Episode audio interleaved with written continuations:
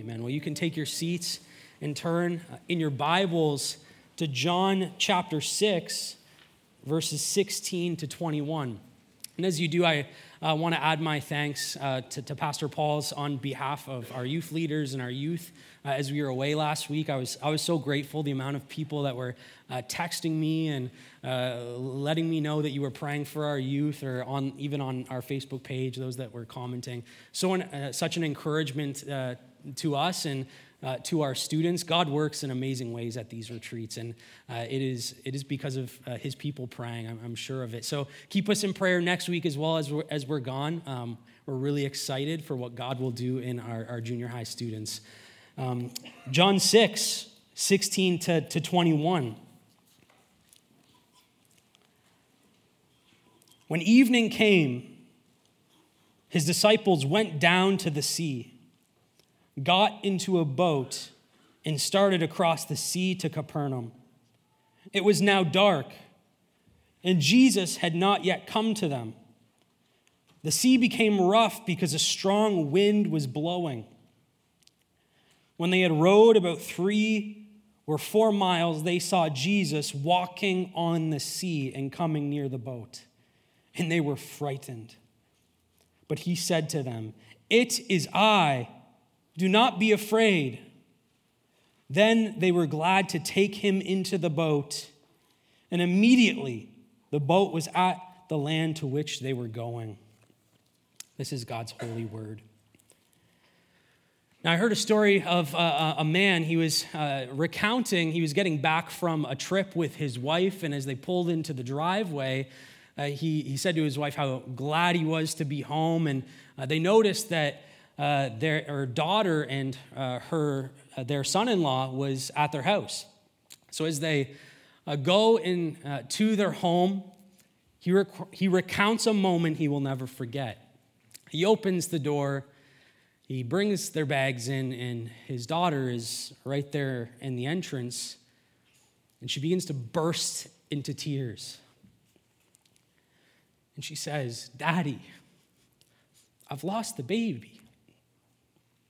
You see, she was eight months pregnant, and she woke up uh, a day earlier and she just knew and felt the absence of life in her belly.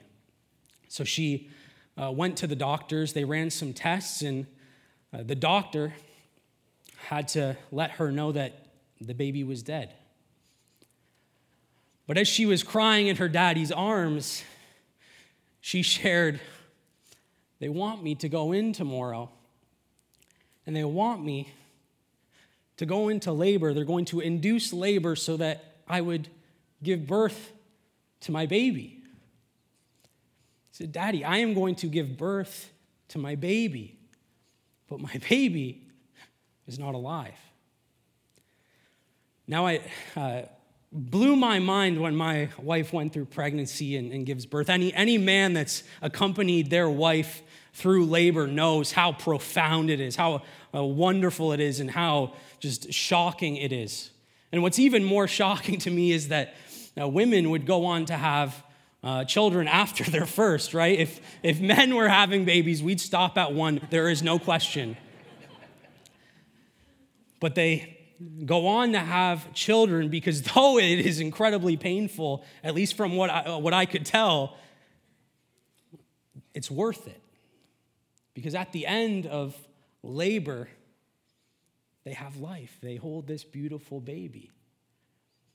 So, this woman, she goes uh, into labor the next day, goes into the hospital, and uh, the father, he was waiting out in the, the, the waiting room and he heard a shriek, and it was his daughter. He goes into uh, the waiting room and he sees something that utterly shocked him. He saw his daughter holding this eight month baby girl to her body that was lifeless. Now it bothered him. Why would they put a dead baby into the hands of a mother? So he asked the nurse. And the nurse said to him, the mother needs to see the fruit of her labor. Later on, he was talking with her daughter. This was a number of weeks after this happened. And she said to him, I needed to hold my baby. I needed to see that all the pain that I went through was not for nothing. There's nothing like suffering to take us out of the abstract and the theoretical. If you're like me, and I'm sure you are, that when you go through suffering or pain, two questions run through your mind. The first is why? Why, God? Why would you allow me to go through something like this? And the second, where are you, God? Where are you in this pain? Where are you in this suffering? And the text this morning is going to answer these questions. You see, John 6, 16 to 21 follows after a day the disciples, I'm sure, never forgot. A day when they saw Jesus feed thousands with a few loaves and a few fish. And Jesus, after this high point, after this moment of Jesus showing his sufficiency and his provision in this huge problem to feed so many people, he wants to bring this lesson home to his disciples in a special way. He wants to show them that he is sufficient, not just on the great days, but on the darkest of nights. So, we are going to see from our text as we see in the lives of the disciples, that Jesus and Jesus alone is sufficient in your storms. Because all of us, at some point in our life, maybe you're young and you haven't gone through a, a serious trial or a, a serious difficulty, it is coming. It's been said you're either in a trial, coming out of a trial, or going into a trial. Following Jesus is following Jesus through, t- through trials, through testing, through suffering. And we're going to see that Jesus is sufficient in our storms. He is the only thing that is sufficient in our storms. The first thing we see is that Jesus allows the storm. Jesus allows the storm. In verse 16 to 18, it says, When evening came and his disciples went down to the sea, got into a boat, and started across to the sea to Capernaum. It was now dark and Jesus had not yet come to them. John records that the disciples go down, they get in a boat, and they begin to travel to Capernaum, and Jesus stays back. In fact, verse 15, right before this, says Jesus withdrew himself to go be with his Father on the mountain. But if you read the other accounts, Matthew and Mark also record the feeding of the multitude and the uh, the story of Jesus walking on the water, and they make something very clear that the disciples of their own volition did not just wander off without Jesus. Jesus actually tells them to get in the boat and go without him. Matthew 14, verse 22, recounting this, it says, Immediately he made the disciples get into the boat and go before him to the other side well, he dismissed the crowds. And after he had dismissed the crowds, he went up on the mountain by himself to pray. And when evening came, he was there alone. But the boat by this time was a long way from land, beaten by the waves, for the wind was against them. Mark 6, verse 45, also makes it clear that Jesus commanded these men out on this journey across the sea without him. Mark 6, verse 45 says, Immediately he made his disciples get into the boat and go before him to the other side. Jesus sends these men, the men that are closest to him, the men that have accompanied, him through his ministry, on this paddle crossing across the Sea of Galilee and he is the Son of God, and he knows that what these men think is going to be a gentle paddle, Jesus knows a fierce storm is going to roll in. In fact, the Sea of Galilee is, is a small lake. It's about uh, seven miles by 13 miles, and it is uh, 700 feet below sea level. And that's important to note because what can happen in an instant is that the cold winds from the hills of the Jordan can kind of swoosh into the lake, which is kind of like in a gorge almost, and it can churn the water up very, very quickly. To this day, the Sea of Galilee is known for its violent storms.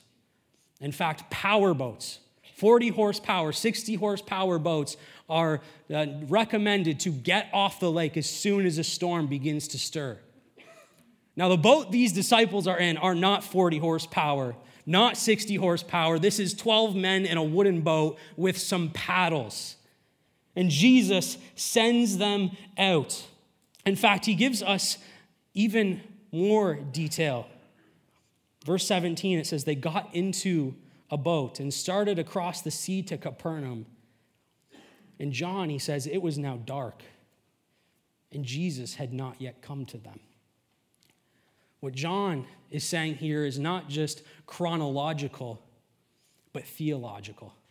He is linking the night with the absence of Jesus. And he does this throughout the Gospel of John that light and darkness are this motif that are used throughout the gospel. John 1, verse 4 to 5, it says, In him was life, and the life was the light of men. The light shines in the darkness, and the darkness has not overcome it. John 3, verse 19, it says, And this is the judgment. The light has come into the world, and people loved the darkness rather than the light because their works were evil. John 8, 12 says, I am the light of the world. Whoever follows me will not walk in darkness, but will have the light of life. In fact, we see this even in the Old Testament. Isaiah, the prophet, in chapter 9 of Isaiah, he says, The people who walked in darkness have seen a great light. The presence of Jesus is linked with light. The absence of God and of Christ is linked with darkness. That what John is saying here isn't just describing the setting, although he is describing the setting, he is describing the situation these men are in. I can only help but think of uh, these men as they get in the boat, that these men, as they get in the boat and begin their journey across the sea, they are following what Jesus has commanded them. They are being obedient to the word of Christ. They are not ignorant of what Jesus has asked them. They are not disregarding what Jesus has asked them. They have done exactly what the Lord Jesus wanted them to do. They were not disobedient. They were not resistant. They were not hesitant. They did what he asked. And they find themselves now in a storm. Verse 18 the sea began, became rough because a strong wind was blowing. That cold wind from the hills rolled in and it started to turn the sea up. Isn't it true that following Jesus often invites so many storms into our life? That following in obedience in Christ does not make you immune to testing it does not make you immune to trials or suffering. That if you are following Christ, you will find yourself in storms, in tests, in trials. The message of the world is that we should strive to have comfortable, convenient lives, that we should try to avoid suffering at all cost. And sometimes we even fall into that as we follow Christ, that following Christ should be easy. It's a life that is comfortable, that I can coast. I've got Christ. Listen to the words of Spurgeon. Spurgeon says this. I love this quote. He says, Storms and tempests are the things that make men tough and hardy mariners. They see the works of the Lord and his great wonders in the deep. So with Christians, great faith must have great trials. The Christian life does not exempt us from testing. In fact, following Jesus, you are going to face trials. We see this throughout the entire New Testament. James 1 2 to 4, it says, Count it all joy, brothers, when you meet trials of various kinds. For you know that the testing of your faith produces steadfastness. 2 Corinthians 4 17. Paul talking, he says, For this light and momentary affliction is preparing for us an eternal weight of glory beyond all comparison. I love how he, how he looks at these tests and these trials, a light and momentary affliction. From a worldly perspective, they certainly were not. But he was seeing beyond it. He saw God's purposes in it. 1 Peter 1 6 to 7. In this you rejoice, though now for a little while. If necessary, you have been grieved by various trials so that the tested genuine, genuineness of your faith, more precious than gold that perishes, though it is tested by fire, may be found and result to praise and glory and honor at the revelation of Jesus Christ. 1 Peter 4 12. Beloved, do not be surprised at the fiery trial when it comes upon you to test you, as though something strange were happening to you.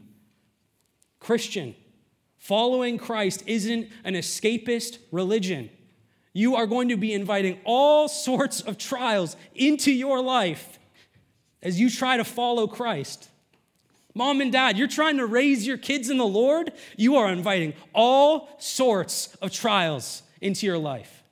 Christian, you're trying to be faithful in your workplace and you want your coworkers to hear about Jesus and believe in Jesus. You are inviting all sorts of trials into your life. As a church, if we are going to stand on God's word and not waver, we are inviting all sorts of trials into our life. Jesus allows the storm. But I don't want us to stop there. Some really good news that follows. Verse 19 to 20. It says, When they had rowed about three or four miles, they saw Jesus walking on the sea and coming near the boat, and they were frightened. But he said to them, It is I, do not be afraid. When you're in that storm, when you're going through that test, when you're facing that trial, when you feel like you are in the middle of suffering and you're crying out, Where are you, Lord? Here he comes, walking on the water. And this is the second thing I want us to see as we see that Jesus is sufficient in our storms and that, yes, he allows storms in our life for a purpose we see Jesus' presence in our storms. That's the second thing Jesus' presence in our storms. It says that in verse 19 that they rowed about three or four miles. What should have been a routine paddle, the winds began to blow hard. The water began to foam and to smash against the boat. What's interesting is John makes mention that they rowed three or four miles. Uh, it's supposed that where they were and where they were going was the distance of two miles across the lake. Yet John makes mention that they rowed three or four miles. What's going on here? What's happened? They have been beaten by the storm, and the storm has blown them south. They are making no headway. Mark 6, verse 44, it says, And he saw that they were making headway painfully, for the wind was against them. And about the fourth watch of the night, he came to them walking on the sea. These men were out there straining at the oars. They're fighting just to survive. They're rowing and rowing and rowing, and they're getting nowhere. Imagine being on that boat. It's dark. The rain is coming down. The winds are howling and blowing. Waves are toppling into your boat and smashing into your boat. I know what I'd be thinking. I'd be blaming Jesus. Jesus sent us out here to get us across the sea. And this, if we did it our way, if we didn't listen to Jesus, we wouldn't be in this circumstance. We wouldn't be facing this storm. Could there have been an easier way? Yes. They could have disobeyed Christ. But that wouldn't have been the best way. Christian, you're tempted to disobey Christ. Perhaps in the workplace, you, you water the gospel down a little bit because you want to appeal to people. You want to be winsome. You know the gospel is offensive, and I, ah, I just I, I want to soften the message a little bit. Mom and dad, you know it's difficult to raise your children in the Lord, and perhaps it's, it's not a strong priority to make the Word of God central in your home. You think, ah, we don't always have to prioritize it. Hockey's more important, sports is more important, extracurriculars are more important, and that's okay. God will continue to see us through. Or maybe even as the church, we see this sadly across the, the world churches that are shipwrecking the inerrancy of Scripture. Ah, if, we, if we say that the Bible's God's word, that, that makes people very upset. Ah, the Bible's not God's word. It's, it's good teaching, though. Christian, church, don't you dare do it. If Jesus says, get in the boat, get in the boat. We obey him, we will face trials, and yet Jesus knew what he was doing. It's important to note that there are many instances where following Christ brings storms, but there are instances in the Old Testament where disobeying Christ can bring storms into our life. You can read of King Saul. King Saul did not follow God, he was disobedient, and that brought all sorts of suffering into his life. That the Lord disciplined him. Or you can think of Jonah. Jonah ran from God's plan and disobeyed God's word, and God disciplined him. But there are many instances where men and women obeyed God and it was still difficult for them. You can think of Daniel in the lion's den or Daniel in the fiery furnace. Christian, it is better to be in the middle of God's plan on a boat in a storm than taking the easy way. And this is where we see we see Jesus comes to them. Mark and Matthew mention that it is the fourth watch of the night.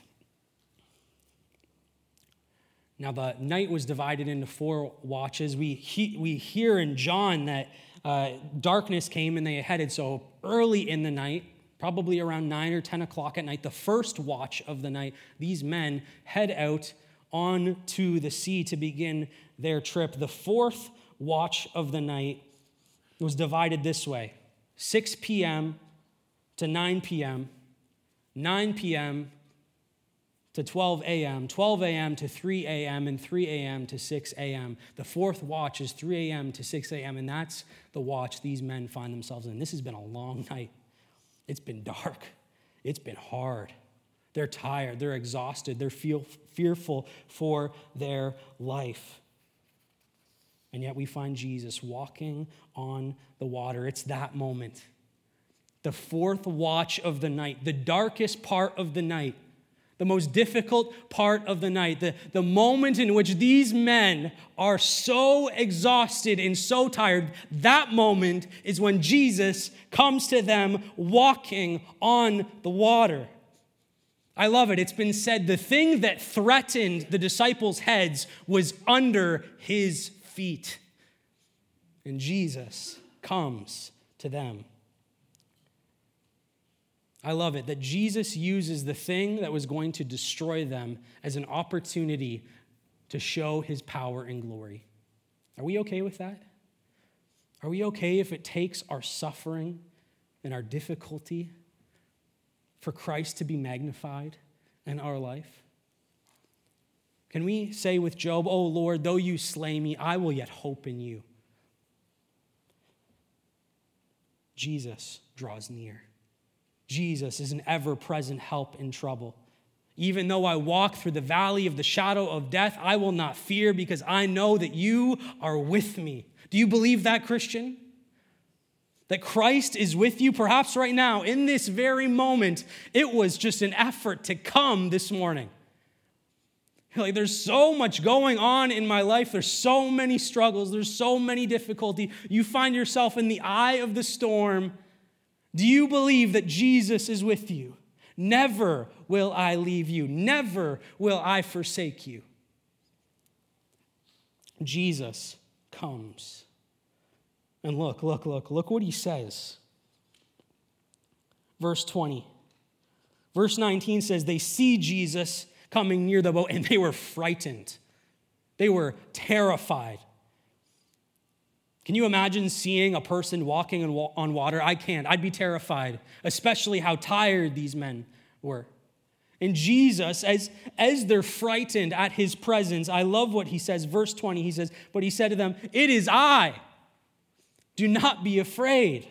Matthew 14 to 27, it says that Jesus says, Take heart, take courage.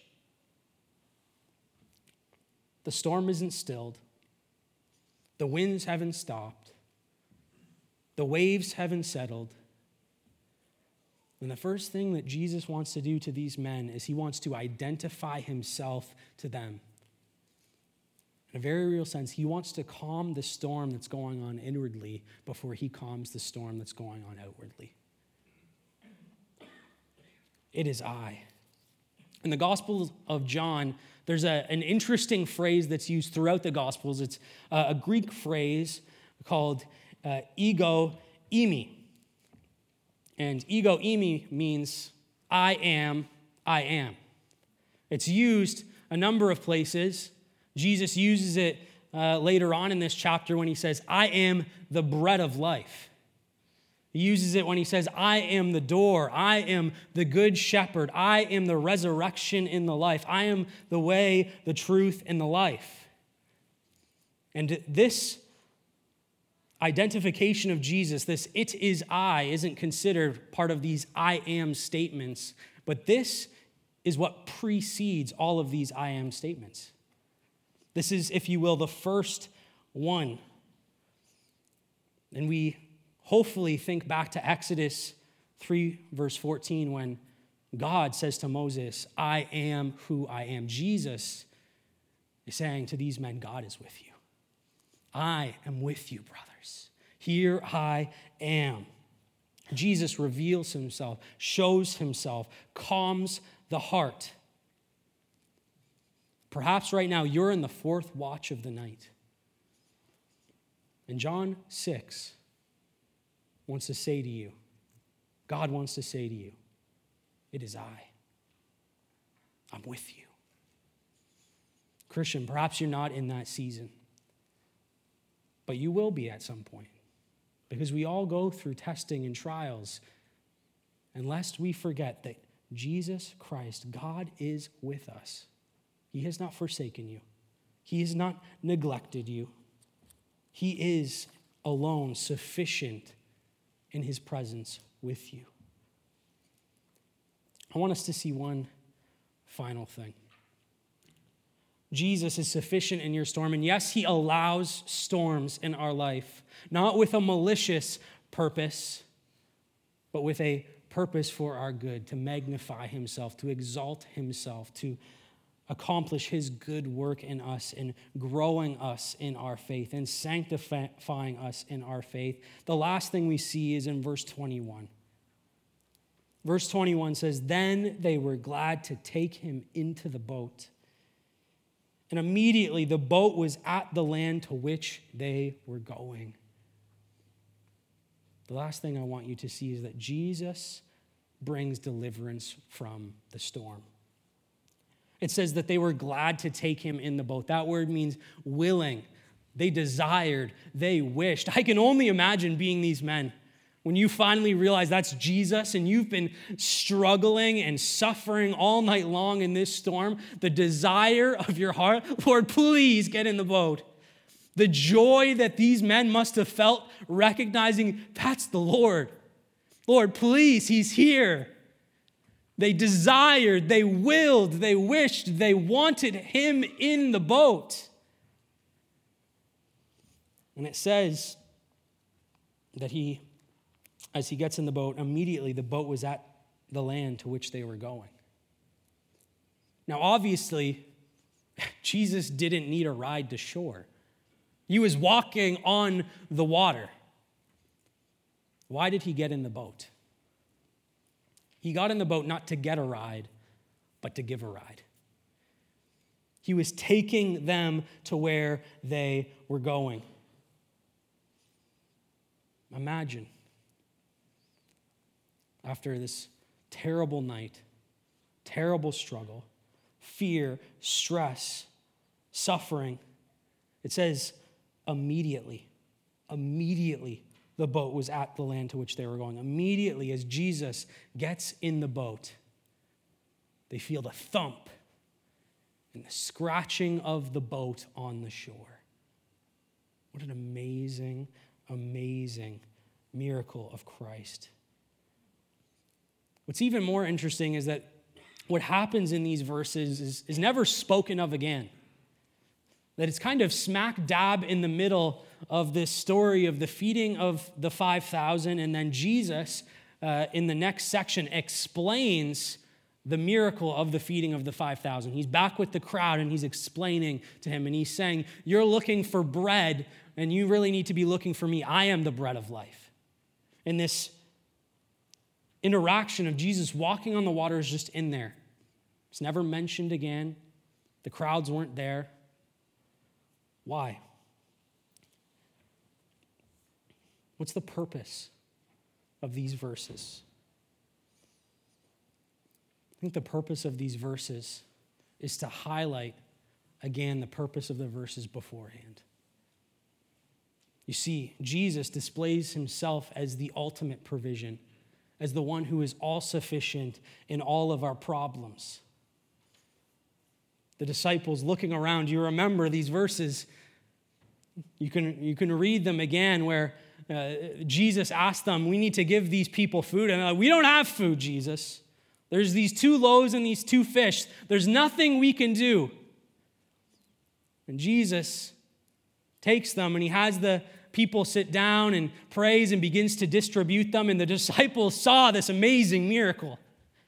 The disciples were the ones that we, we can read that handed out the bread and the fish. They were carrying this basket around, and people were taking and taking, and it just never ran out. What an amazing provision of God. And Jesus wants to highlight this teaching, his all sufficiency, his all provision in our life in a special way. And he wants to take them out into the storm. And as they're struggling in this storm, you can only imagine the things that they were thinking. Well, I guess Christ isn't always sufficient. I guess Jesus isn't always what I need. Where is he right now? I guess he's not always able to meet us in our problems, to work in the impossible. Perhaps Jesus' power doesn't work on water. And as they are out there struggling, and the feeling that they are going to perish, that they are finished,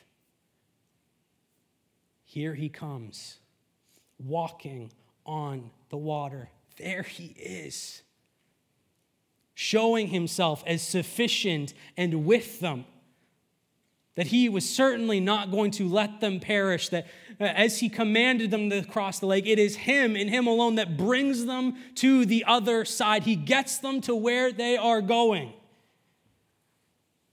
This is what Christ does in our own life. As we are following Jesus and we're trying to follow the calling He's placed in our lives, we're trying to get to where He, ought, he wants us to go, to live for Him, to live our lives glorifying Him and, and be faithful to the end. It is Christ who brings us through, it is Christ who carries us through. this passage isn't specifically talking about salvation, but very similar. It is the Lord who intervenes in our life when we are in sin and brings us out of it. Perhaps this morning you are in your sin. You are dead in your sin and your trespasses, and your life is a mess. You feel, if you, if you were to describe it, you feel in a storm. You feel like you're hanging on, and what you need is you need Jesus Christ to come in and deliver you. And that invitation is open to you. Believe in the Lord Jesus Christ and be saved. Those verses we read from Romans at the beginning of the sermon, uh, service, if you believe in your heart that Jesus is Lord and confess with your mouth, you will be saved. God never runs our life the way we think He should. We would never want the storms and the suffering and the difficulty that we go through. And yet, the message of John 6 to us is that He is a good shepherd, and we can trust in Him, that He is an ever present help in trouble. I love at the end of uh, Matthew 14, uh, when Matthew is recording these verses, how it ends is he says this, and when they got into the boat, the wind ceased, and those in the boat worshiped him, saying, Truly, you are the Son of God.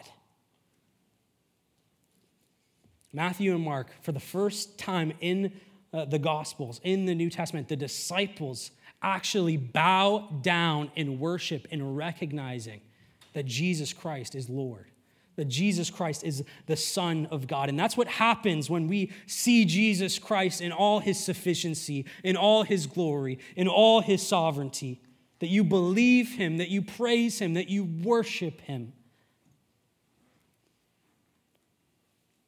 Do you worship Christ?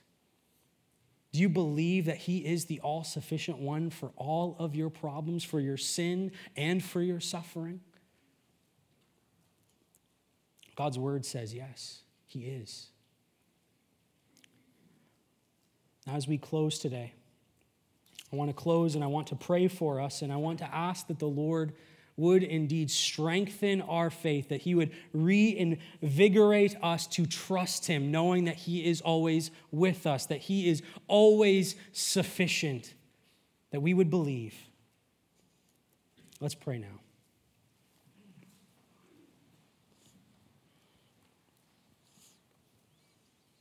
Our Father in heaven, Your word says, Taste and see that the Lord is good. Blessed is the man that takes refuge in him. Father, we see from these verses the goodness of Jesus Christ, the sufficiency of Jesus Christ.